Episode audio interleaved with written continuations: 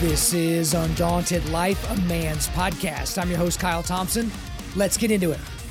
All right, guys, today we got a special guest on the podcast. Her name is Yeonmi Park. So she's a North Korean defector and also a human rights activist. She wrote a memoir back in 2015 called In Order to Live, a North Korean girl's journey to freedom. And then she also has a new book out as of the recording of this. It is out now, While Time Remains, a North Korean defector's search for freedom in America. And so a lot of you have heard her story because she's been on the Joe Rogan podcast. She's been on with Jordan Peterson. She's done some stuff with, I think, PragerU, definitely done some stuff with Daily Wire. The thing about this interview today, and I'm just going to tell you right from the jump, we've done a lot of episodes. Again, this is episode 400 something. We've done dozens and dozens and dozens of interviews. This is the best interview that we've ever done on the show. Okay. And I know it's kind of weird because it's like I'm the one that did it. So it's like, oh, bragging on yourself. I'm like, no, no, no, just the preparation that went into it because, you know, I've basically been working on this for about two years and we finally got it done, got it recorded, and just hearing her perspective because and guys i don't really want to give anything away because there's so many details in the books her memoir and then her latest book and there's so many things that come out in this interview. If you've ever felt like a tough guy you're not. If you've ever felt like you're a really resilient human being and here i am i'm the guy that goes around preaching the gospel of resilience right? We don't even understand what trials really are what what having to be resilient resilient and digging down deep even is. But she does and she's somehow come out of it on the other side to be an activist and to also be an optimist.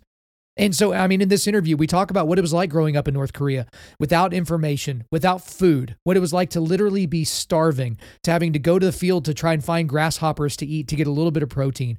We talk about her escaping to China and how she was sex trafficked uh, for years, her and her mother both.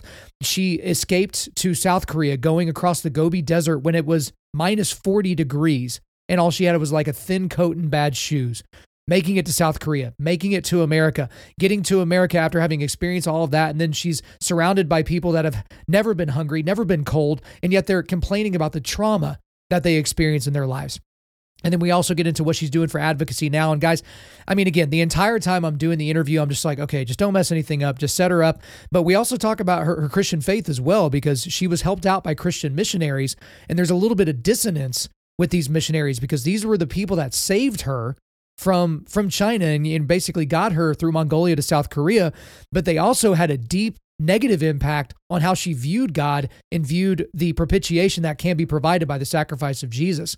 Yes, all of that is involved in this interview today. And again, I just have to repeat, uh, I, I've loved just about every interview that we've done. There's some that haven't turned out great, some turned out kind of dramatic, but then there's been so many that have been so impactful on you guys and certainly on me in my personal life. Nothing, as I sit here right now, having just wrapped up this interview, feels like this interview feels like. It is on a completely different level. So, guys, I'm not going to keep her from you any longer. So, without further ado, let's get into it. Yeonmi Park, welcome to Undaunted Life, a Man's podcast. Thank you for having me on. I am so happy to have you on. I've actually been, uh, I feel like I've been working on this episode for a couple of years because we've been trying to get you on. I've been studying your materials and some of the things, and you have a new book out. But today's interview, we're going to be looking a lot at what you did with your initial memoir, which is In Order to Live, which is just an unbelievably powerful book. But then you have a new book out that's out right now as of the, the recording of this podcast, and it's While Time Remains. And so those are kind of be the center points of our conversation today. But I want to read a quick quote from your memoir because it kind of sets up what it was like living for you in North Korea. And so this is from your memoir, In Order to Live. Mm-hmm. I am most grateful for two things that I was born in North Korea and that I escaped from North Korea. Both of these events shaped me, and I would not trade them for an ordinary, peaceful life. So let's just start casually and just go to the introduction. What was it like growing up in North Korea? I mean, just one word. It's horrible. it's mm. beyond anything that we can imagine uh, I I was growing up in North Korea and I've never seen map of the world. So I had no idea there was a like countries like America and this prosperous like free countries existed. And only thing that I knew actually about America was how horrible American uh, people were. Yeah. I didn't even think that you guys were human beings. My school teachers told me that you guys are cold-blooded reptiles who who eat our children, torture our children, rape our women, and we were so fortunate that we had our dear leader to defend us and keep us safe from American invasion. Mm. So that's all I knew about the world growing up there. And so, obviously, you touched on a little bit there the, the brainwashing, the brainwashing uh, with kind of the understanding of the Kim family, what other people were like, you know, Americans being reptiles, just having a complete lack of information. Talk to me a little bit about the overall lack of freedom because, and we'll certainly get more into this later when we talk about when you relocated to the United States and everything from your new book. But talk about when you're growing up in North Korea, what are the things that we're used to here in America that you just have no possibility of doing if you're living there? I mean, for instance, even wearing a jean in America, jeans are okay, but in North Korea, they even regulate goes down to what you wear, what you can listen to, what you can watch, what kind of haircut you can have. And there's no freedom of movement. People have no free press. So there's nothing you can do by your own like free will. The de- regime decides what you belong to, who you're gonna marry, what job you're gonna have. It's before even your birth. So when we were born in North Korea, we have 51 different classes. And this caste system is based upon your loyalty towards the regime. So basically, like currently in America, people are being divided by skin color. Like I have a son who is half white, half Asian. I would say he's so screwed because now people say that he has an oppressor gene. He's oppressed skin color, right? Because he's white in North Korea, exactly the same met- method that if my ancestors were capitalists or landlords, that means I my blood is paint, tainted, and that's why everybody is North Korean. Like, depending on your class, how much you get fed is decided based on your uh, loyalty towards the regime. And and there's no movement between classes, right? Like you can't marry into a different class. Is that correct? You can't like yeah. move from one to the other. So that's how they do. They pre- try to prevent people to mixing up and moving around the classes. If a lower caste, caste woman marries a higher caste man, what happens is that the entire family of the men's caste all goes down with the women's. Mm. So I mean, like that three generation gonna family gonna do whatever it takes to oppose their marriage. Okay, That's how they prevent the you know mixing it up. Gotcha. And so you were talking about how the different castes that you were in, because um, most people think of caste systems as like, oh, they choose who you marry, but in North Korea, it's just completely different. But you talked about the level of food that different castes would have there mm-hmm. in North Korea. And so you, have talked about this a lot, but I, I, think it's interesting to live in a country that is just, I mean, we're the fattest country on the planet. It's just embarrassing how big we are as Americans. But what you had to go through go, growing up in North Korea as it pertained to food, we'll mm. never have to deal with here in this country. So, give us a little detail on what it was like growing up in terms of food, because there's a there's a lot that's been said about the malnutrition of North Korea, even just compared to South Korea. But yeah. I mean, for you, you actually experienced it. Yeah, I think it's sometimes it really breaks my heart to see the food that we even waste in America. If hmm. we gave all that trash basically to North Korean people, nobody would have to die from starvation. We are so hungry to the point some even children would like look for grains in the in animal feces. Children would eat mud even though they know that they they're eventually gonna clog and they cannot go to bath and die from eating mud. They still eat the mud.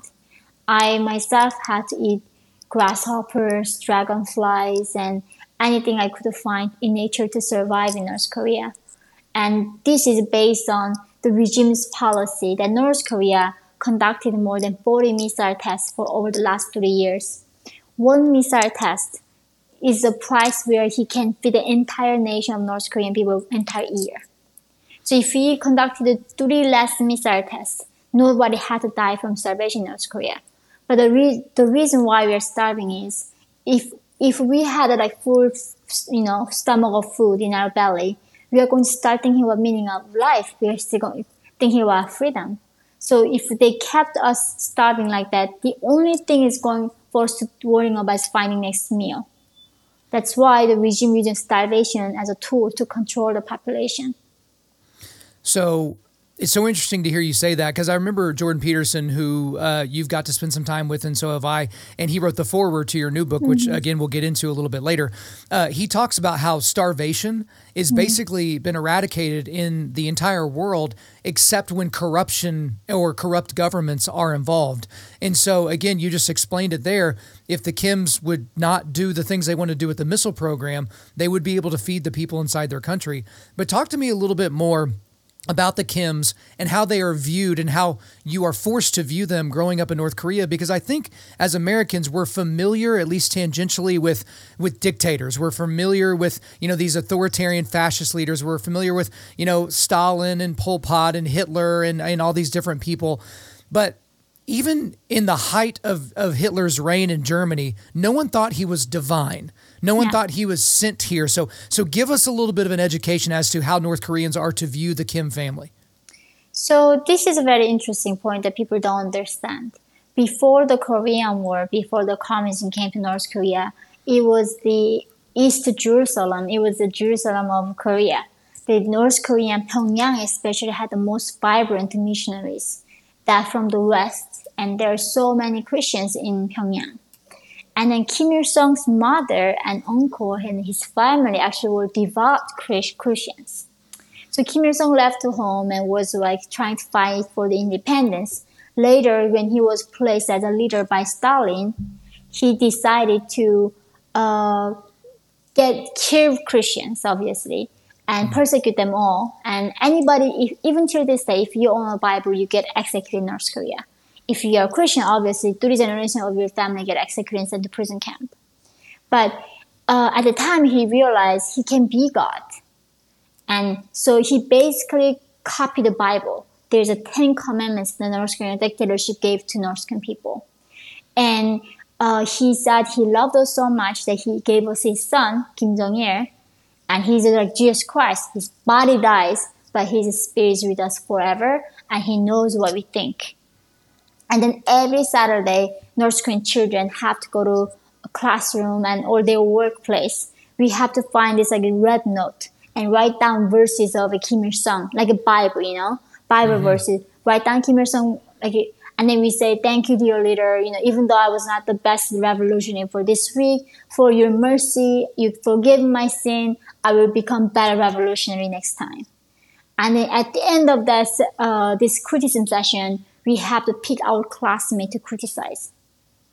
And that instills distrust between people. Like imagine even nine years old to go to school, entire week you need to look for who has done something wrong because you need to find somebody to criticize every Saturday. So everybody's watching each other. So in some ways, it's the most like crazy religious cult you can imagine. And then for North Korean people, they don't even have 21st, I mean, 24 hours electricity in the 21st century. They don't even know the existence of the internet. They don't have passport. They have no freedom to travel. So all they know is this lie propaganda from the regime. And what you're describing, Yeonmi, with with all the the things we've talked about so far is just it's a unique and interesting and, and just a deep level of suffering but when you're around that much suffering, it's got to be hard to process it all. So there's another quote I want to read from your memoir here. There were so many desperate people on the streets crying for help that you had to shut off your heart or the pain would be too much. After a while, you can't care anymore. And that is what hell is like. And Yeonmi, I remember whenever I read that, because I probably I read that that part of your memoir a couple of years ago, and that stuck mm. with me even to this day because I've talked to other people that have been in war zones or that have been in these these horrible places where children are suffering or whatever. And it's like if you feel the way you want to feel about each of those individual children or people, you'll just combust. Like you'll you'll just explode. It's not possible for you to take it all. But take me through that because you weren't experiencing this as an adult. You were experiencing this as a child looking upon these people that are in just this pathetic state and not only could you not do anything, but you couldn't even feel enough empathy to to, to help them or to give them a kind word. I, I just can't really fathom it, to be honest. Yeah, it's. I still remember seeing this one uh, young man, or I don't know, even teenage boy or like early twenties young man. When you're so malnourished, uh, every hole in your body just opens up, and behind him, his organs were just falling out of him and there are like flies and there's dogs waiting for him to die off. And while his organs all came out of him, he was still begging for food. And I was looking down at him, I was just you're numb at that mm. point, you know. And I think in some sense that's how our brain protects us to help us to survive the situation. And in North Korea, it's a compassion is not a word that people use. There's no word for love. North Korean people die without ever someone said say to them that somebody loves them. Like when I was North Korea, my father never told him he loved me. He passed away. So even very basic thing that is compassion, love is being denied because Kim Jong Un is was afraid that if people like he banned Mother's Day a few years ago, and the thought was if we love our mothers, we are not going to love him as much. He even banned the love between mother and, and, and the child. So in North Korea is a different planet. Like even that very basic thing that as a human you can do empathy, that is not allowed. And you talk about the brainwashing and the control of thoughts, but now you're also talking about the control of language. Mm-hmm. In that, you know, I was shocked to read that there is no word for love or empathy or compassion or, or something in the North Korean vernacular. And so, uh, the what this all kind of led to, and again, we're skipping over a lot, so I think it's well worth everybody's time to buy your new book, While Time Remains, and also your memoir because you get into a lot of detail where we're just skimming the surface. But when you were 13, you and your family decided that you would try to escape North North Korea and go to China. And so human traffickers actually tricked you and your mother to follow them to China. And in your memoir, you describe finding out that your mother was actually raped by one of the traffickers. And you found out that your mom had actually done this to protect you because it was actually you that the trafficker wanted to rape. And then a little later, you actually describe seeing your mother raped by one of the traffickers and how that was in the most macabre way, that was actually your introduction to the act of sex. And I've heard you tell this story many times, and it's not lost on me that this mm. is a terrible thing to talk about. But can you describe the decision making process to try and escape North Korea and then also the subsequent issues that you ran into once you got into China?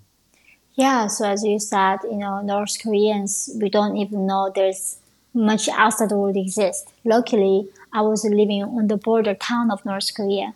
So I was able to see these lights at night coming from Chinese side.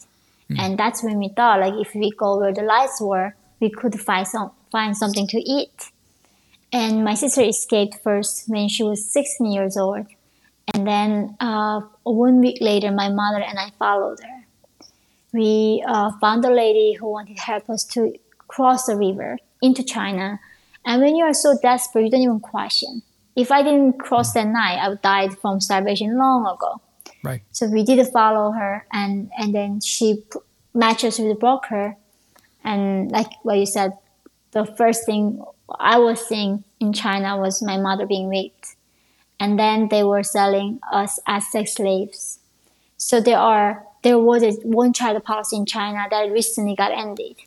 Due to that policy, a lot of people were aborting girls and kept the boys. So now there are more than 33 million men cannot find wives in China. So they buy North Korean girls as their sex toys. And also for organ harvesting, they need to buy these girls and men and take their organs out and just discard their body because we, we are not protected by any law, right? Even right. killing us like a killing of mice, you know, not even like less valuable than dog and pig. Nobody going to hold them accountable. And that was my fate when I got to China. It was in some senses worse than what North Korea was.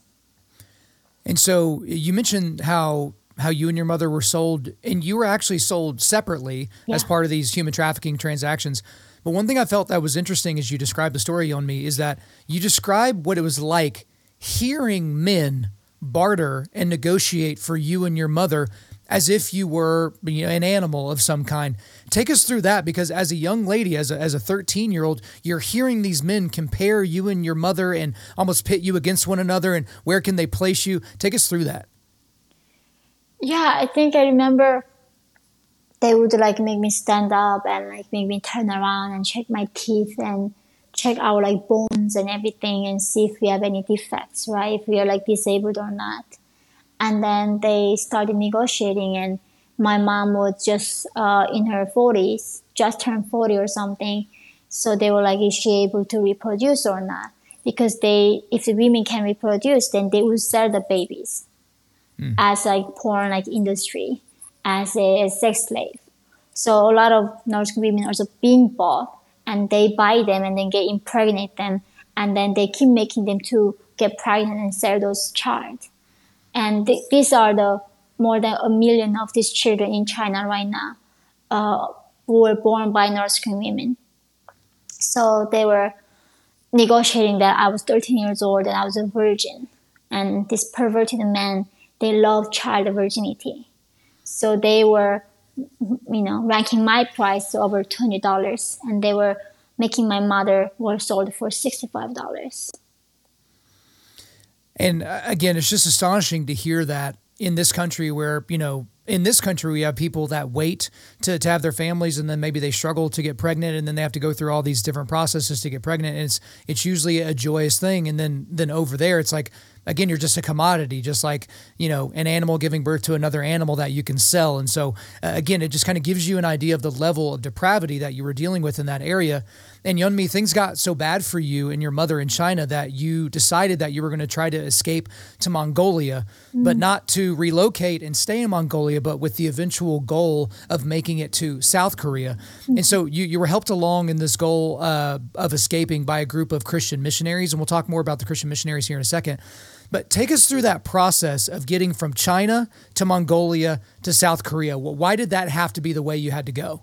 So in China, in China, uh, we don't have any paid passport or ID or any documents. And if we get caught by Chinese police, they would catch us and send us back to North Korea to get killed and tortured or sent to prison camps. So we are extremely vulnerable.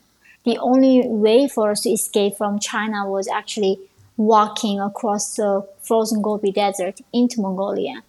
And somehow, if we didn't die in the desert and made it to Mongolia, then Mongolia might help us to go to South Korea as refugees. So, Yeonmi, so you mentioned going across the Gobi Desert. When most of us hear desert, we think mm-hmm. 100 degrees, sand everywhere.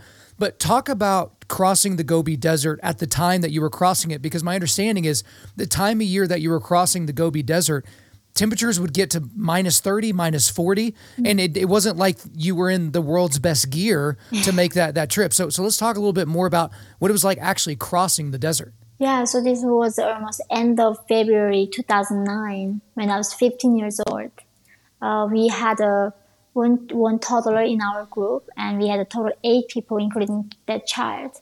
And then uh, they would they told us gave us one compass and then told us to why don't you go follow the north and west direction and cross the eight wire fences.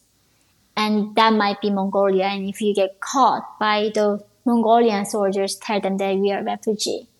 But to going through these uh, wire fences and desert is like there are border guards with machine guns. If they see anybody cross, they're gonna. It's not like an American border. You can just walk in. They literally just shoot you. It's a kill, uh, shoot to kill order. Like they just yeah. shoot you and you die and no, you just cross the border illegally and that's nobody can question their authority to do that. And this, uh, the wire fences are electrified. So if you touch it, you can just electrify and die. Uh, in this, so that's why we needed a miracle. And it was, we chose the coldest month. And so they, the guards would think like nobody's crazy enough to go through this desert right now because minus 40 degrees you breathe, it becomes all icicle. Like it's, mm. if you don't move for five seconds, you literally, you can die from freezing to death. And we don't have gears like gloves or hat or scarf. We are just wearing thin jacket, no gloves, not, no boots. Started walking from Gobi Desert. And somehow, against all odds, I survived.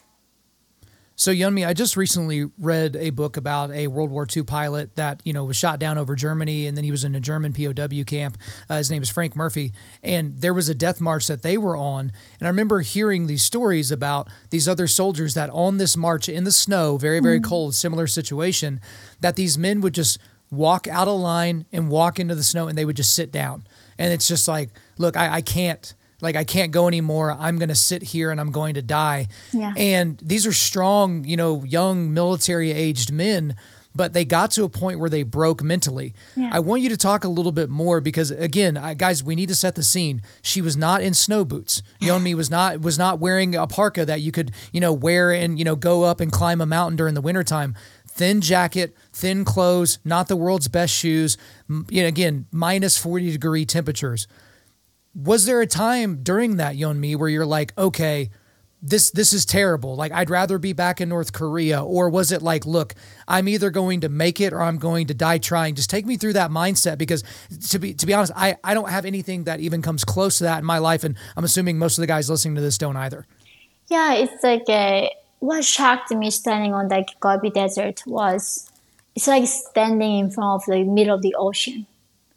There is nothing indicates you that you're going forward or going circle or backwards there's not, it's just pure sand and flat. So I was thinking like, are we going back or are we going forward? Are we going sideways? And then it was pitch dark. Eventually we got to see some stars, but there's times, you know, throughout the night, based on the cloud, everything, you see some stars and it become pitch dark. And another danger that I we had to avoid in the desert was not the soldiers, of course, but then the animals. They're very wild animals and snakes that come and eat people because they are very hungry too. And then we, and then the, I remember the missionaries were told, told us that if you cross eight wire fences, it's gonna become Mongolia. So we keep looking for wire fences, but then you hallucinate, you know, because you want it so much. You feel like there's a wire fence and you run and run and go, it's not there. And you, and it literally you might just lose your mind at that point. And I think that's when we, you don't even have strength to pray. All we said it was, uh, Jesus' blood is my blood. Jesus' blood is my blood. And I think that's the only thing we said. And just keep thinking that line, what that means, and just keep going. And, and somehow miracle, you know, saved us and and you made it to Mongolia, and we'll, we'll, get more into the rest of your trip here in a second. But I, I want to go back to something that you said earlier because mm. the Christian missionaries that helped you told you and your mother to prepare for the very real possibility that you would be captured mm-hmm. and sent back to North Korea. So I want to actually read a quote from your new book that's out now, While Time Remains. I remember preparing myself for suicide. My mother and I had a plan for if we were caught. She had hidden dozens of razor blades in my jacket and a plastic bag full of sleeping pills in her bra. We cried as we rehearsed the steps if we got caught by the authorities. We tried to lighten the emotional burden by reassuring each other that we were lucky to be in such a position at all, to finally escape to freedom, or else to finally be released from hell. Our journey to the other side, wherever that may be, would be together. We would be together. It would be to freedom. And again, excuse me, just to even put yourself in that position to where you're like, okay, I'm almost going on a suicide mission, walking across the Gobi Desert, but that's not nearly as scary as uh, the cold's not nearly as scary as the animals, which isn't nearly as scary as the soldiers that are going to take us and send us back, where you would be executed immediately. But it was almost like you and your mother, you took because you you hadn't been in control of your lives for your entire lives, but you were going to control your last moments on this earth if that were to happen. Mm-hmm. Again, I, I, feel almost shameful even keeping to bring it up, but none of us in the audience, you and me, have ever gone through something like that or even thought through that. But take me through those moments where you and your mother were rehearsing your suicides just in case you were captured. I think that's the thing. Um, when I was living through North Korea and China, actually, dying was the easiest thing that I could do. I mean, dying takes the maximum five minutes living takes forever. So I think when we were preparing it, it wasn't like any sadness or anything. We were just like we were just numb. yeah. We were just trying to survive and if we don't make it and there was nothing made me even resentful at that point. You know, all I knew all I knew about the world was just darkness and suffering. And like we never learned how to complain even either. That was not a thing for us or like complain how unfair it is that we were born in North Korea. I think all we just were thinking is if we get caught, if we get caught, it's not they're going to actually execute immediately. they're gonna send us back to North Korea, and the first thing they're gonna do is raping us, taking our nails away. They're gonna torture us, and they're gonna let us die in the most horrible way that you can imagine. So actually, killing ourselves just immediately was the biggest blessing that we could ask for from God. And I think that's what we're hoping. If we get caught, please let us kill ourselves, and we don't have to go that far. So, Yeonmi, when when you were working with the Christian missionaries, um, you describe a moment because everything that you've described, uh, as I read in your book or as I've heard you speak, all that is is awful uh, mm. in a physical way, in an emotional way. But then there was also some spiritual things that were going on in this moment that I just would just absolutely took my breath away. But when you're working with the Christian missionaries, you describe a time when the pastor called a prayer meeting yeah. where you all would confess sins and ask for forgiveness. Now, this is different than what you experience in the classrooms in North Korea where you're, you know, trying to point out the sins of somebody else. This is a moment where you're basically confessing sins and asking for forgiveness and after you and your mother did this, that pastor pressed you to mm-hmm. continue. He, he wanted you to keep going and he wanted you to basically say your sins to the entire group and ask for forgiveness. And you and your mother at that moment actually confessed to working in sex chat rooms in Shenyang, China, uh, while you were you know, basically just trying to survive. Can you actually take us through that situation? Because the pastor responded to you in a way that just absolutely made me sick to my stomach. Can you take us through that? So, um, after we were bought, I was bought by this human trafficker, and then I made it. I was going to kill myself. I couldn't take that shame at 13, and then he said, "If you become my mistress, I'm going to help you to bring your family." So I sacrificed myself to bring my save my family. I became his mistress, and he bought my mom back from the farmer, and then brought my sick father from North Korea, but he passed away eventually. So after two years uh, of slavery, roughly he would let me go for some reason. But even if he lets me go as a North Korean defector, we couldn't even get a job to wash dishes. Like mm. we were begging, can can we just at least wash some dishes and sleep in the corner of the kitchen? You know, people would not let us to do that. So the only place we could end up going was uh, actually brothels where we would be in a room and there's like 50 times of rape every day and the price for us was getting fed and staying hiding in a room. And then our friend North Korean defector told us there's a way we can be safe was actually join this chat room where no man physically touches, us, but we need to show our bodies through the webcam. If we do that, they're going to give us the apartment to stay and it would give us food to eat. And that was the only way we could survive in China. So now we meet this missionary in the prayer meeting he asked us to confess, confess everything that we did. And of course, we confessed all this. And then he said, um, I think we are too, too dirty. I think we are too guilty to be, I think, redeemed or forgiven by God. And I think that's, I think trauma left me pretty, pretty bad. That's, I think for the first time I realized, even though it wasn't my fault going through all of this, but the world is not never going to forgive me what I, I did to survive. So again, like I said, Yeonmi, whenever I read that, I was I was sick to my stomach. I was angry for you. Um, and to a degree it's like i almost want to apologize even though like it, i wasn't the one that did that. But i feel like what the pastor should have done at that moment there's a couple of scriptures that came to mind.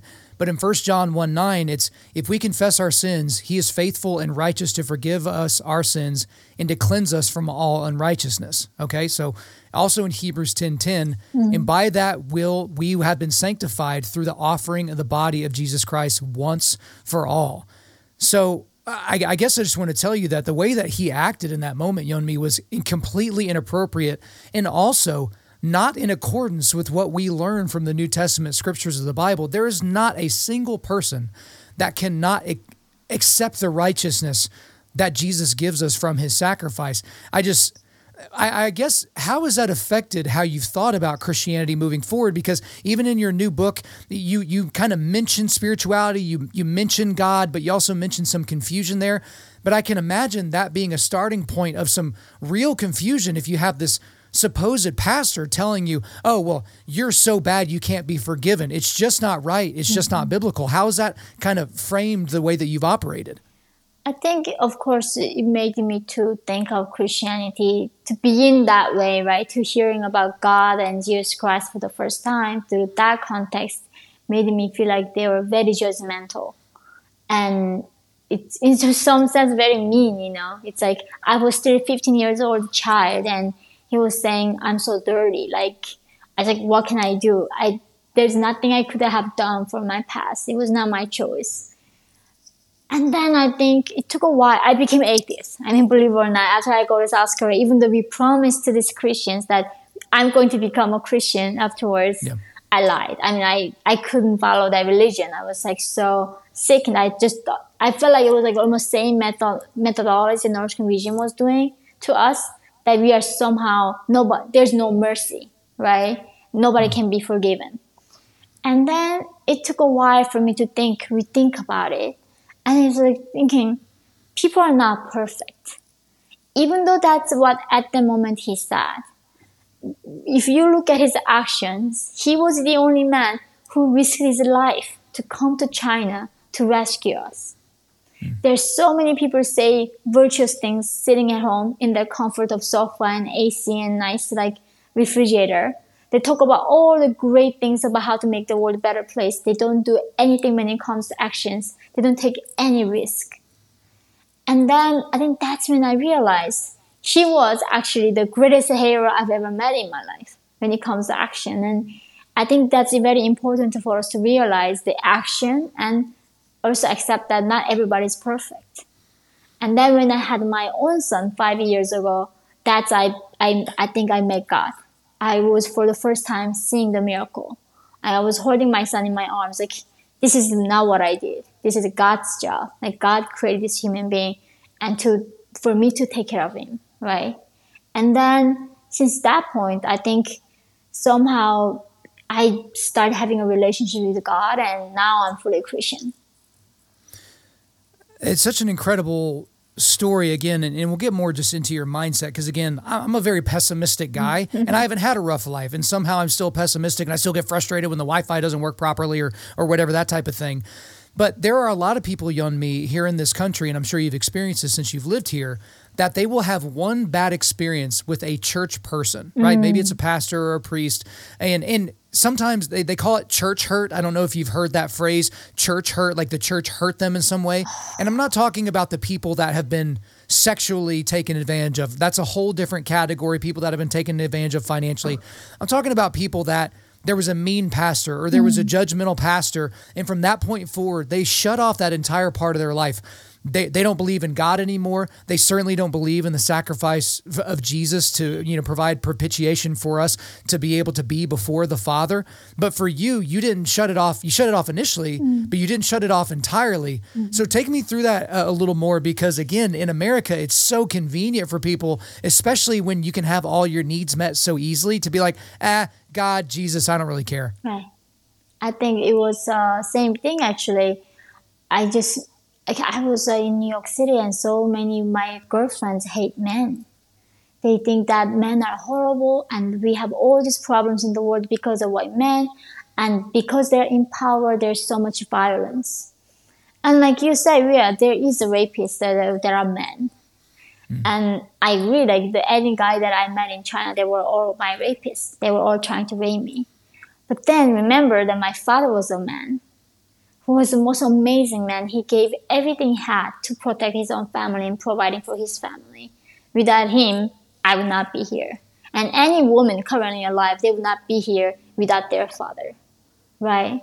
So I think understanding life not as black and white and under, not generalizing it because there's some one pastor was a was not the perfect person now i'm gonna think everything is that way it's in a way it's very uneducated, very shallow way of understanding words. And people still is asking me, like, how do you not hate men? Like, how do you date men? As if I need to become a lesbian, you know? And like, I love men and I have a son who is a man. and I became very men's advocate, and people get so baffled. Like somehow. I defend men in my life right now. Well, Yeonmi, you brought up your father, so I want to get into here in a second. I want to get into going to South Korea and basically that kind of being the start of your new life. But your father features very prominently in both of your books. Mm-hmm. Very unique man, and obviously you need to go get the books to to kind of dig in there. But it's almost like understanding the type of man that your father was, a virtuous man like your father was, mm-hmm. almost gave you a pathway to your heavenly father. Because I know mm-hmm. men that have bad fathers on on this planet, and then they're like, "Well, why would I want a heavenly father? My my father's so bad, or he's absent, or he beat me, or he any of those types of things." But if you were to almost summarize some of the things that helped you get through this outside of God, it was it was your dad. Your dad gave you some very special things that that are they're inside of you, Yeonmi. And mm-hmm. like even though he's not here anymore, it's like his spirit lives on through you. And I don't mean that in kind of a new age way. I just mean like the spirit with which he lived with, his perspective, his ability to be thankful, even in the face of horrible uh, depravity. So tell me, tell me a little bit more about your father. Again, I know it's like we have short shrift because because we have to move on in this podcast. But again, it seems like he still has such a big impact on you. Yeah, I think, um, yeah, he's he's his spirit's in me. I think it's he is with me. Uh, I think I never questioned that. I think in even my second book, I opened it as what he told me that uh, tigers when they die, they leave their skin and when humans die, we leave our names. So make make your name long and lasting. And that really stuck with me how he was even in that vicious communist dictatorship living through, he still tried to make life meaningful, life virtues, you know, that was helping other people. That was not just about himself, but always serving other people. He sacrificed everything for his family, to protect us and provide for us. And he literally providing for us means in was risking his life. He was, and then that's how he was sent to prison camp and get tortured and sentenced more than 10 years. And he died at the age of 45, not knowing what freedom was, not knowing a life can be this comfortable, this, this prosperous. So in some sense, like this man, all he knew was darkness and suffering, but somehow he was always able to see the light.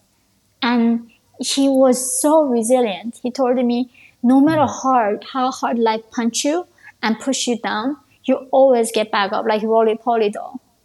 That's what he told me as a young girl. I was like, do you see that little doll? No matter what I do, she's gonna come back up. That's what you need to do.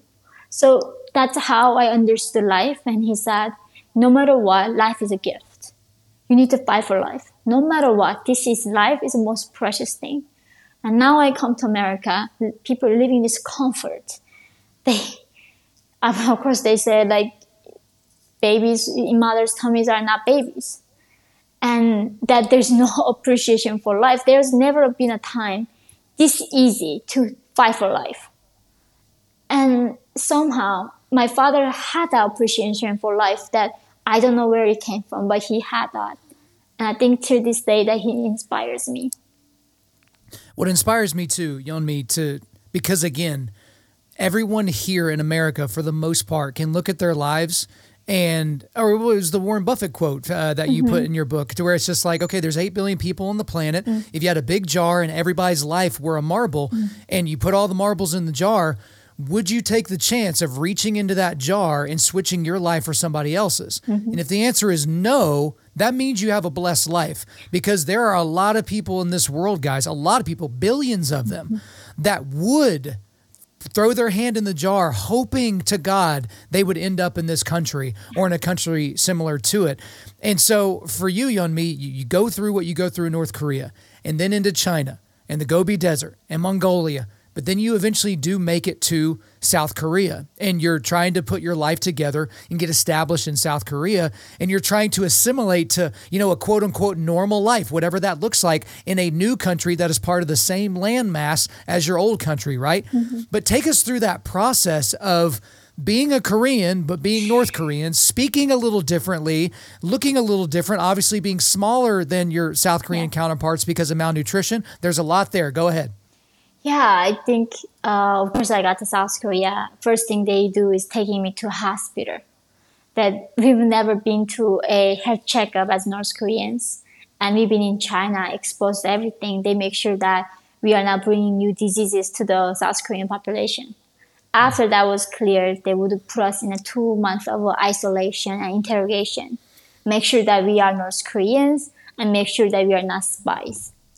Right. Once that thing is clear, they put us into this three month period of education where first thing is that Americans are not bastards, they are not reptiles, they are human beings, they are like living under democracy, and they told they shows what bank is, how to take a subway, and then for the first time I learned that Kims were dictators. They told me everything that you were taught and to believe was a lie. But the biggest challenge for me was so everything that I w- was believing before was a lie. How do I know that what you're telling me is not a lie? You know, I, yeah. I just could not trust again. And then for the first time, I had to think for myself. And that was so hard. Like being free was so, so hard. Like for the first time, I had to think like what I'm gonna wear, what I'm gonna do, what I'm gonna study you know, how, what kind of life I'm gonna live, and thinking about the responsibility that comes from being free. That overwhelmed me, and at some point I was thinking, if I go back to North Korea and the regime would not execute me and giving me some enough frozen potatoes, I would want to go back to North Korea to be a slave again and just be taken care of by this regime. That's so interesting. You saw you talk about kind of the how freedom is so hard and uh, again, th- this all kind of goes to what happens whenever you get to America, but uh, we'll get there eventually. But one thing that's very interesting about your time in South Korea, Yeonmi, is that you gained a tremendous hunger for education because you weren't being educated in North Korea. You were being brainwashed, mm-hmm. right? You were given co- propaganda. You weren't given, you know, the basics of anything. But because of the state of North Korea, you were way behind uh, your age group educationally yeah. in South Korea. So take us through the process of, I guess, getting caught up and actually making your way to a university in South Korea. Because from where you started to where you ended up, just even in South Korea, it was a tremendous accomplishment for you. Yeah, I remember I got to South Korea and Korean age, I was 17 years old, which means high school age. And my actual academic level was like less than like elementary school students level. Like I did not, of course, the alphabet, I did not know map of the world. I did not know anything about science, biology, physics, like math, none of it. So I had to take the GED to catch up.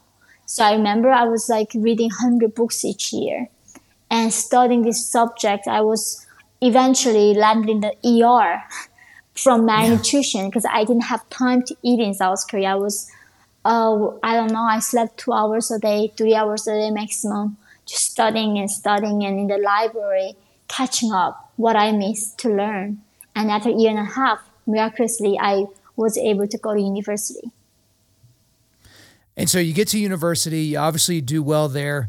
But then at some point, I know we're skipping around mm-hmm. again, guys. All the details are in the books, they're in the show notes. You can pick them up for yourself. But you actually found your way on a trip to America. Yeah. And so, again, this place where as a child you were convinced there were a bunch of raping reptiles, that, you know, these horrible people with tails and scales, you get to America. What was it like when you saw America for the first time? I remember uh, I was going to Tyler, Texas to something called Youth with a Mission, YM, the mm-hmm. DTS group. And in Tyler, like, there's transitory flight that I take from Houston. At the, when I got to Houston, I was very, very afraid. Like, what is gonna monsters gonna do to me, right? I'm like landing to my enemy's territory. And then this is a guy in their hoodies eating their chips and this gigantic smile on their face and saying, hello, how are you, ma'am? And like these people were just so, so happy and so friendly. And I think that's when I realized lies do not have power. When there's truth, we do not need to be afraid from these lies. They cannot hold that. They, they just don't have power. And all that fear and brainwashing just went away that second. Just looking at this man's smile. It's like, yep, this is a, this is a different country. This is not what North Korean regime taught me about. And so you get to spend this time in America. And of course, you got a, a nice little sense of Southern hospitality, which is great. Uh, you spent some time in New York City. And then again, you know, I'm skipping over a lot of stuff here. You go through a visa process and you end up becoming a resident of New York City. And then eventually you, you became a citizen of the United States. I believe that just happened last yeah. year. So congratulations on that. I literally wrote in the margin, like, yeah, great job. And I like highlighted, I was like, you're finally, you're finally here. You're one of us uh, for real officially. But you settle in New York City. I used to live in New York City. Oh. I hated living there. It was, uh, I just, it had nothing to do with the speed. It had everything to do with the people. Mm-hmm. The people didn't have time to stop and care about you and to care about what you were doing. And you understood that there were some immediate differences that you had to get used to not just from what you were growing up like in North Korea or even from South Korea or even from Texas, but it's just this different style of how certain people talk in certain places. And so there's actually a quote I want to read from While Time Remains here. It was strange to notice that my new friends and colleagues living in conditions of overabundance also seemed to have their own versions of trauma, for which many of them were receiving help from a doctor licensed in therapy. So you're talking to these New Yorkers that have grown up, never been hungry, never been cold, or any of these types of things, and they're experiencing trauma on a daily basis. And here you are, a North Korean defector, and you're just like, hey, where's the nearest steak restaurant? Because I need some more of this steak. Take me through that because it's it's funny, but it's also just maddening at the same time. Yeah, I think when I came to America, like my friends would like go look up restaurants on Yelp and then looking at the reviews and then like they would go to this most hip restaurant and be in the line for a, for a while to eat. And until that point, for me, the food was all about quantity, never about quality. I couldn't understand why you need to be in the line to eat some food. And then, like, of course, these people are so prosperous. They would they would pay money to go to gym to burn calories. In North Korea, we had to conserve our energy to survive. We couldn't spare any calorie and these people's problem was having too much food. And then in this abundance and like you said, safety, of course, is so safe here. They were like 80% of the minimum were going to see their therapist and they're telling me how finding a therapist is is harder than finding a right husband for them. because finding the right therapist yeah. is so hard. And then they were like keep asking me, why don't you go see a therapist? And I was like, what is therapy? It's like, oh, because you have a trauma, you're gonna have to go unpack your like trauma and talk about where it's coming from. And I just, of course, it co- costs a lot of money. And I, for me, was like, what is the point of me surviving all of that now? Because I'm going to just talk about that for the rest of my life, how hard it was to survive it. But I think these people, for them, was like, I think this, their threshold to take any difficulty in life is so low that they cannot function without complaining to somebody once a week. And but I think I'm I'm supportive of that because I mean if that's the way you feel comforted, that's fine. But it's pretty funny that you know. No, it's not fine. That's where I'm going to interrupt yeah. you. Like, no, it is. It is super duper not fine that we get to this point. It's fragility, right? It's just this overwhelmed sense of fragility that words can hurt mm-hmm. us. If people ask you a question like, "Hey, where are you from?" That that's a microaggression. That they're othering you, and it's just it's just silly nonsense. But I think we can all kind of get an idea of where these ideas come from because here you are, you're way behind educationally. You almost kill yourself trying to just get caught up, right? You know, whenever you're going to school in South Korea, you go to university in South Korea, but then you apply to go to one of the most famous Ivy League schools in the world, Columbia University there in New York City. You were accepted and then you you know you became a student. So here you are. You're excited. Mm-hmm. you're you're just you're super excited before your classes start. Just before we get into your freshman orientation because i have some questions there just take me through the excitement of thinking to yourself man i've made it. I, I got caught up and here i am going to an american ivy league school. I think like what uh, dr peterson wrote for the foreword in my new book he says you know the things that i was able to achieve and going to columbia was not even it was beyond dream. It was not something I could imagine. Of course, growing up in North, I had no idea what Ivy League schools were. I didn't even know what university was. So going to Columbia was not even the feeling of achieving your dream. It was like beyond that. There's no word to describe that feeling of doing something that's so amazing that I couldn't even express that to that.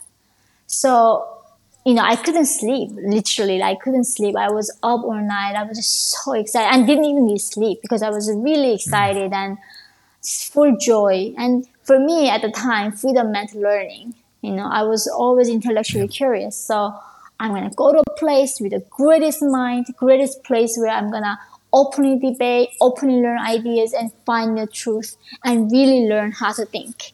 The liberal arts education, that what they're promising to do. And that's what I was expecting when I was going to the campus that morning. So you're excited, you're optimistic, and everything seems like it's trending in the right direction because you're ready, you're prepared to do this. But all that seemed to disappear immediately during your freshman orientation. And it seemed like it disappeared immediately whenever somebody brought up Jane Austen. And so take us through the Jane Austen story. So in this a uh, freshman orientation that we are all obligated to go, is we have to attend this orientation before we start actual classes. One of the instructor was t- telling us the importance of staying woke, and it was really the, for the first time I heard the word woke. You know, I was like, I'm awake. Like, how am I not woke? right? I was just so confused. Like, yeah, I'm awake. That's why I'm here. But then she was like, no, no, no, giving us example of being woke. So she was like, okay, I'm gonna give you guys an example. Who likes to read Jane Austen? And I, I raised my hand because I love reading. Mm. And in North Korea, they said we don't have love. And there's a lady in the 18th century, like talking about human emotions, like complexity of being a human. I was like so touched. And then she was saying, you know, by reading Jane Austen, you make to believe that somehow only white men are capable of logical thinking.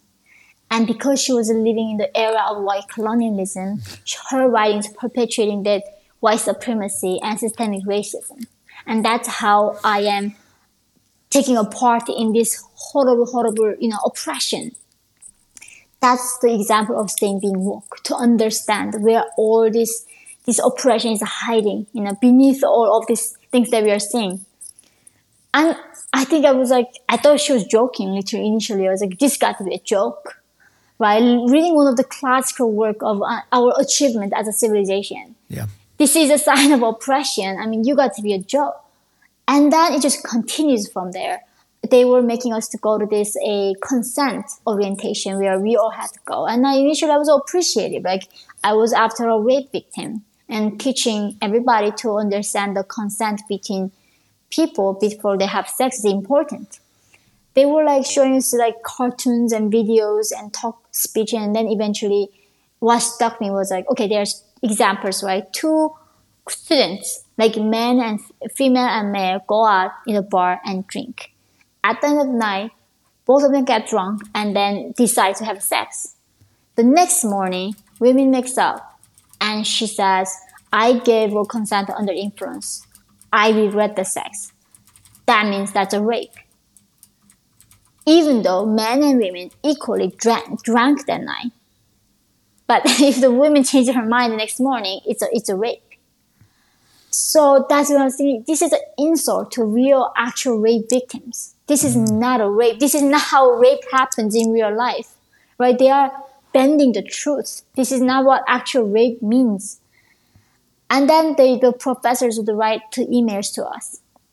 Today's writings and readings gonna like uh, cover this this topics. If it triggers you in any way, don't do the readings and don't even come to class and don't even need to tell me what triggers you. So I was like, then why are you here? if you can handle reading some books, you should right. not be in the university. And then professor said, if it's too much to handle, this like this oppression is too much for them, right? Then you need to bring your uh, comfort animals. And at the time, I was actually a new mom. I had a child. I was nursing. I had a pump every two to three hours. So I was asking my professor, can I bring my child? And my nanny can be outside. And if he naps, can he stay next to me? She's like, no, babies are not allowed in the classroom. Even there's a sleeping infant baby who was like nursing by mother. And then there was letting these puppies to come licking around us because they are comfort animals. And I think that's when I realized this country is getting destroyed. Like this is a, I'm witnessing the fall of civilization. Well, and these are supposed to be the the betters, right? These are the people that are in the Ivy Leagues. These are the smartest people that we have to give in our country. And I thought it was very appropriate at the well, not appropriate at all, but appropriate to this person. But at the end of that freshman orientation, that whole Jane mm-hmm. Austen thing, the person ended her talk with, "This is how we look for hidden systemic racism and oppression." Yeah. And so here you are telling an 18, 19 year old incoming freshman to a college that no matter what we study whether it's chemistry or biology or you know some some social history or uh, mathematics no matter what you're studying there's something hidden and it kind of reminded me of your classrooms in North Korea growing up, where there's always this hidden thing behind, you know, and this may be someone that, you know, said something not so nice about the Kims. And now it's like, well, there's got to be racism or oppression that's like holding people back.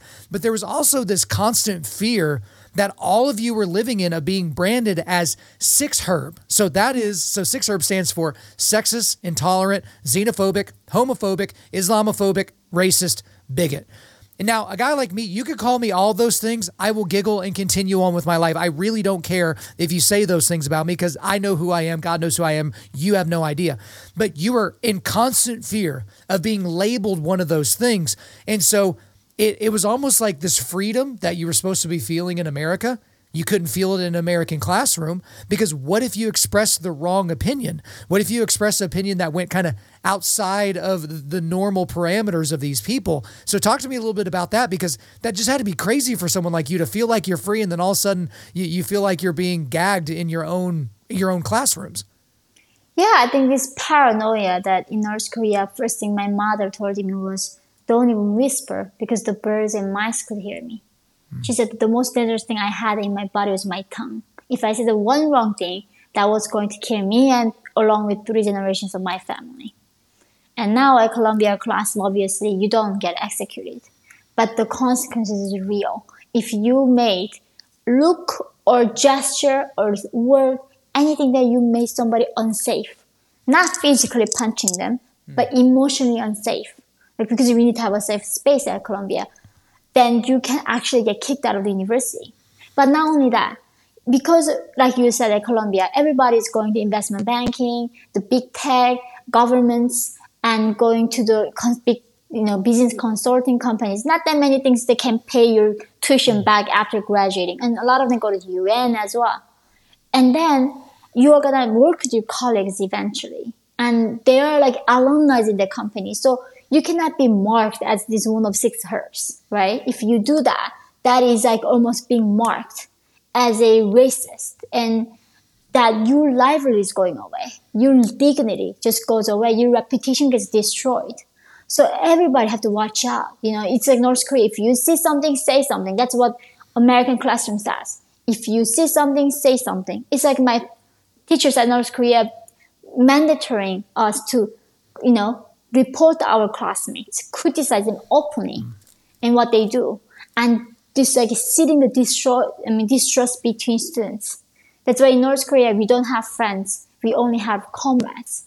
That's a very different thing being comrades and friends. And in America, now they say keep asking us if you see something, say something, and and that paranoia just comes back so it's the paranoia, but it's also that brainwashing that you were talking about, to where it's like, if you don't just parrot these things and say them the exact way and the exact cadence that we want, you're going to be branded as one of these things. And that was one of the most telling things and most heartbreaking things in your interview that you did with Jordan Peterson. It actually brought him to tears when you said you felt like your time at Columbia, not your time at, you know, Butthole State, you know, community college, but like Columbia was a waste of your time and he was just appalled because this is a this is an academic, this is an academician, this is a guy that has dedicated his life to education and to a college university campus, and he's just so appalled at, at where it is now.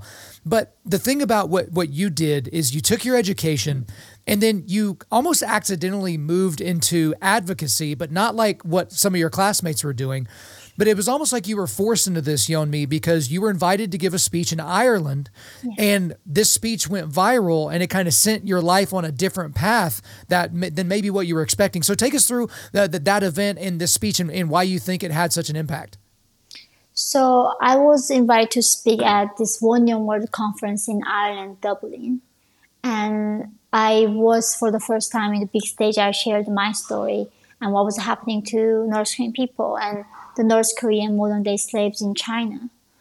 And I think that day were just there's more than 2,000 people from all around the world were standing there and crying with me. And I think that day was for the first time my faith in humanity got restored. Mm. I lost my faith in humanity when I was in China. It's humans were the worst things I've ever seen in my life. And then I was realizing if I let the world know what's happening, I might be able to stop this modern day Holocaust. You know, it's, it's not what I'm saying. The UN said the only thing that we can find in the human history, what's happening to Northern people, the parallels are the Nazi Germany's Holocaust and Stalin's work camp. So Holocaust is repeating again, and we are silencing again. So I was thinking I can change that. I think that's for the first time I realized that I can I can make people to aware what's happening. So from there on, I was writing my first book. I came to New York to resume my education, and one step by step, and now here I am. I'm a conservative right wing, you know, Nazi.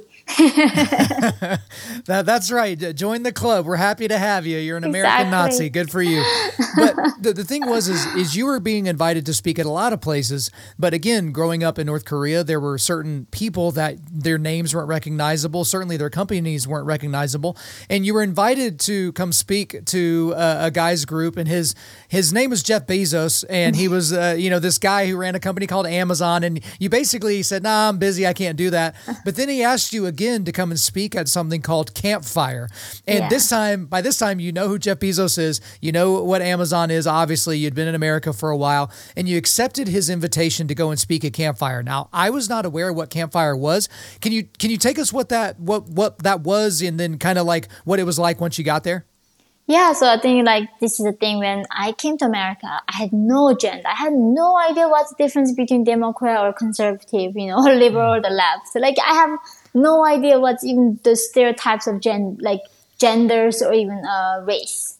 Like in North Korea, I did not know there's a different race existed. I come here just pure blank space, and then like you said, I was invited to go to attend this uh, off the record gathering that Jeff Bezos holds each year.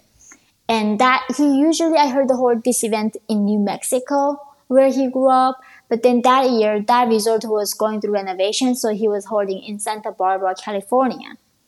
So he would send a private jet to New York, the private airport, to bring his guests.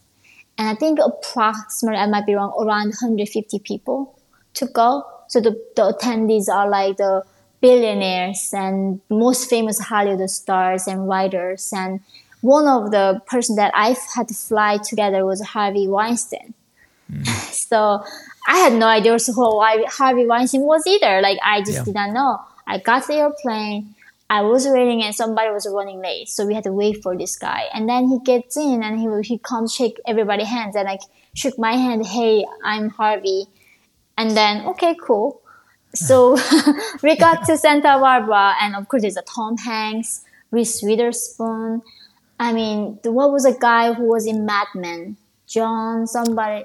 Uh, I, yeah, I know you're talking about. I can't think of his name. Yeah, yeah, like literally. Jon Hamm. John yeah, Hamm. Jon Hamm. Like anybody you've been seeing on the main TV screen is like there, right? Yeah. And the people who like this billionaire like clothing companies and tech companies are there. And then it's a several days of treat where we hear stories on the you know like fireside chat almost like that Mm. And then the first day, Harvey would give a speech how he comes from Flushing, Queens, come from nothing. He, with his grit, he became successful. Now he's uh, helping a lot of marginalized children and giving money to Democratic Party. And then, you know, how he was getting money from Saudis to help this cause.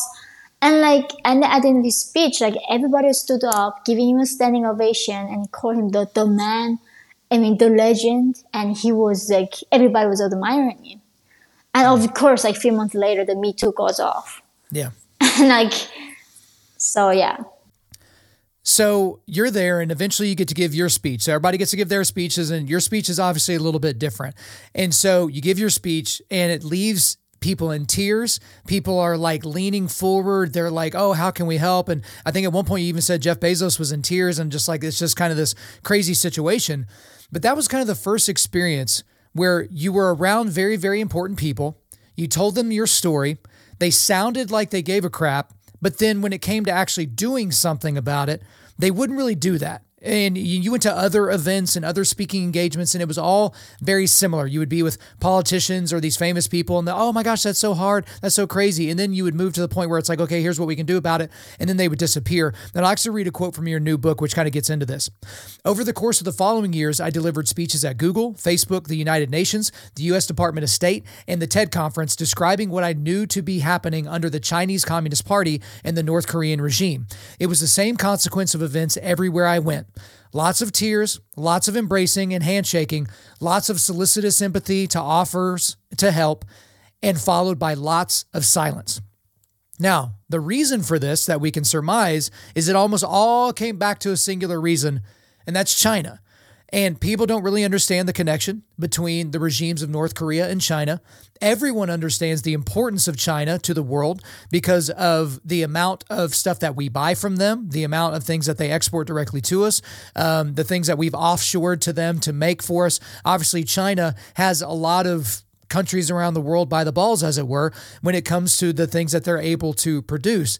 But talk to me a little bit more about that to where it's like you're trying to be an advocate, you're trying to make change for the people that are still stuck in North Korea, people that you know personally and love.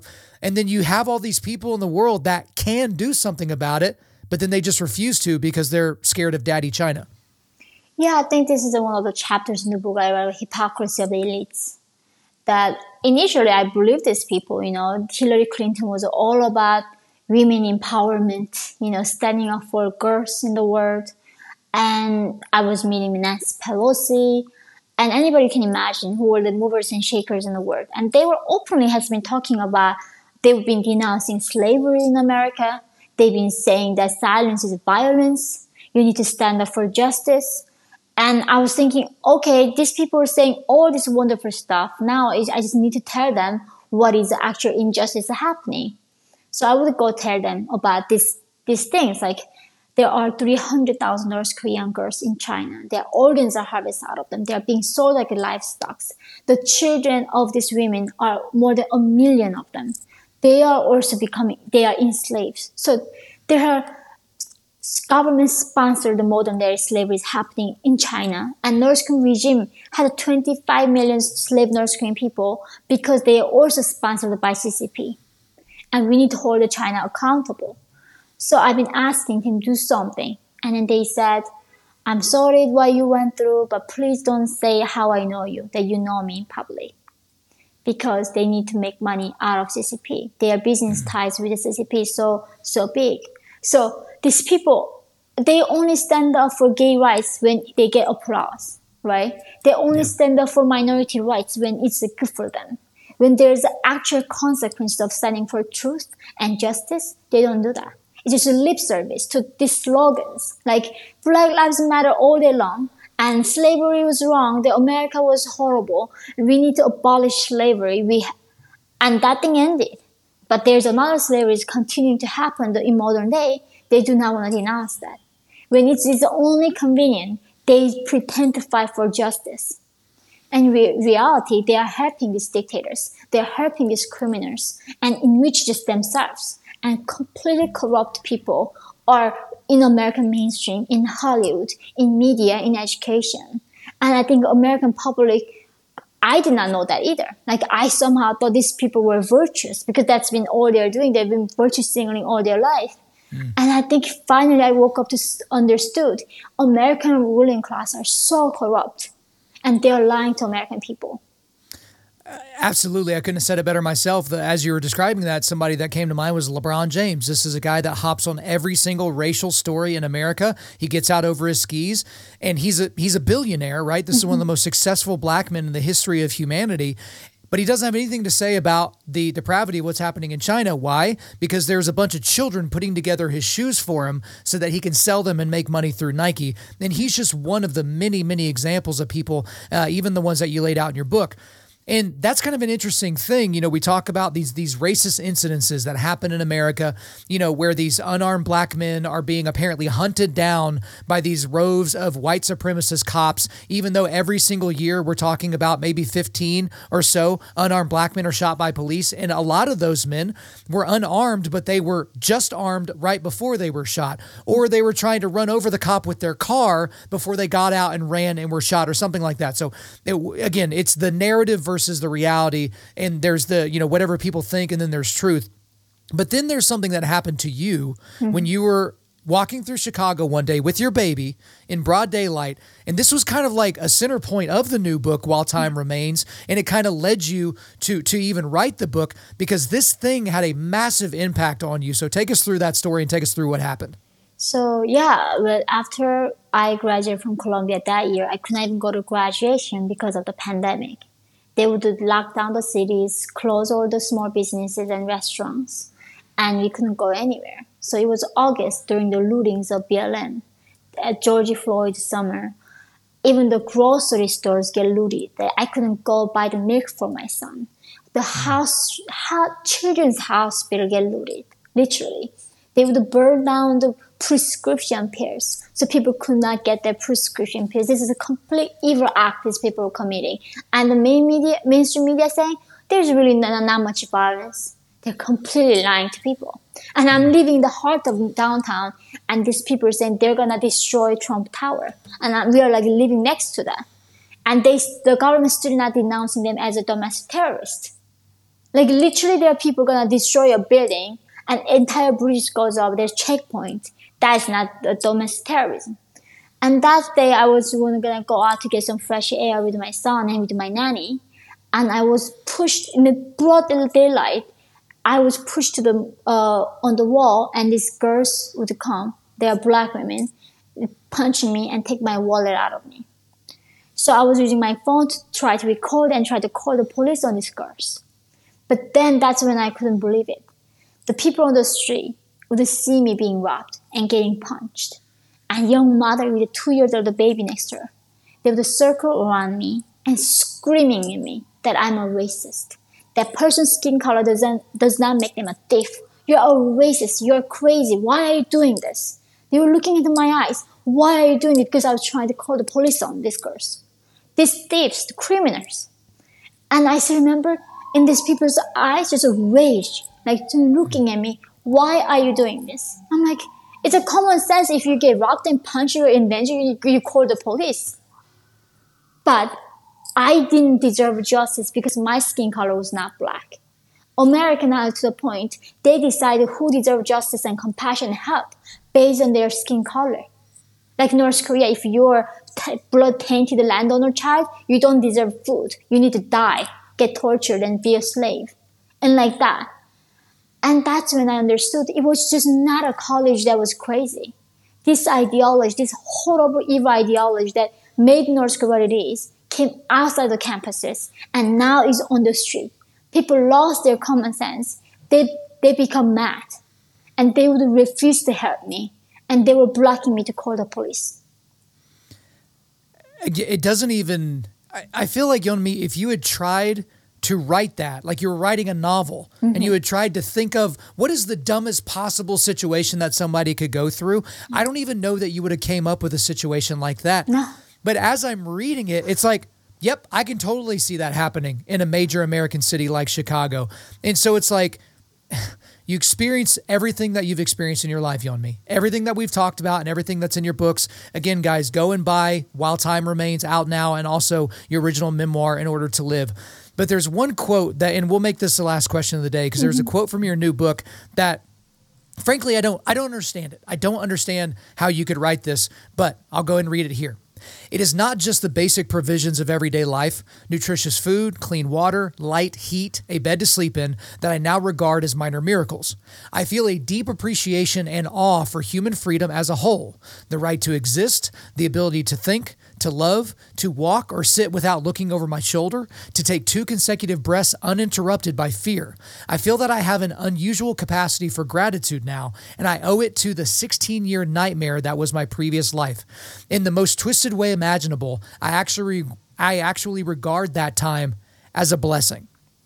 So, you look at the first 16 years of your life, mm-hmm. literal hell on earth where you you were thinking about dying being better than living, right? You know, you mentioned it earlier in the show the show like, you know, up to 5 minutes maximum it would take you to die, but it would keep you from having to live for the rest of your life. Whereas most of the people on the planet are like, what can I do to live as long as possible?